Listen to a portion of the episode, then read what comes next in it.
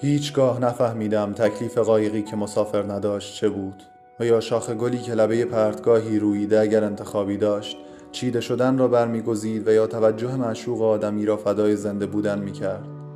هیچگاه نفهمیدم تعبیر خوابی گذرا در میانه های یک بعد از ظهر پاییزی چیست، تصوری محو که در از آینده‌ای غم‌انگیز که با رهایی بی‌معنای گره می‌خورد از پشت یک پنجره آبی کوچک به دنیای بی‌نهایت و اندوهی بی‌پایان خیره شده بود.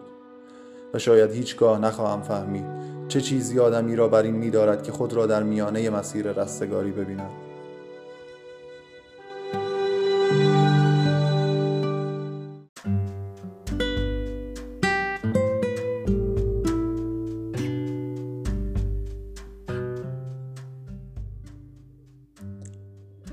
می‌گذشتم سوار بر دوبال خیال از میان کوچه پس کوچه های خاطرات کودکیم، ورزش نقاشی، روزهای تکراری و تو درست همان لحظه که آمدی در میان سیلی از باران زندگی زیباترین چتر رنگیش را به من داده بود. امروز وقتی از آن کوچه قدیمی می‌گذشتم احساس می‌کردم حسی عمیق از ما در آن حوالی دفن شده بود. باران گرفت، به یک بار تو را به یاد آوردم، همین.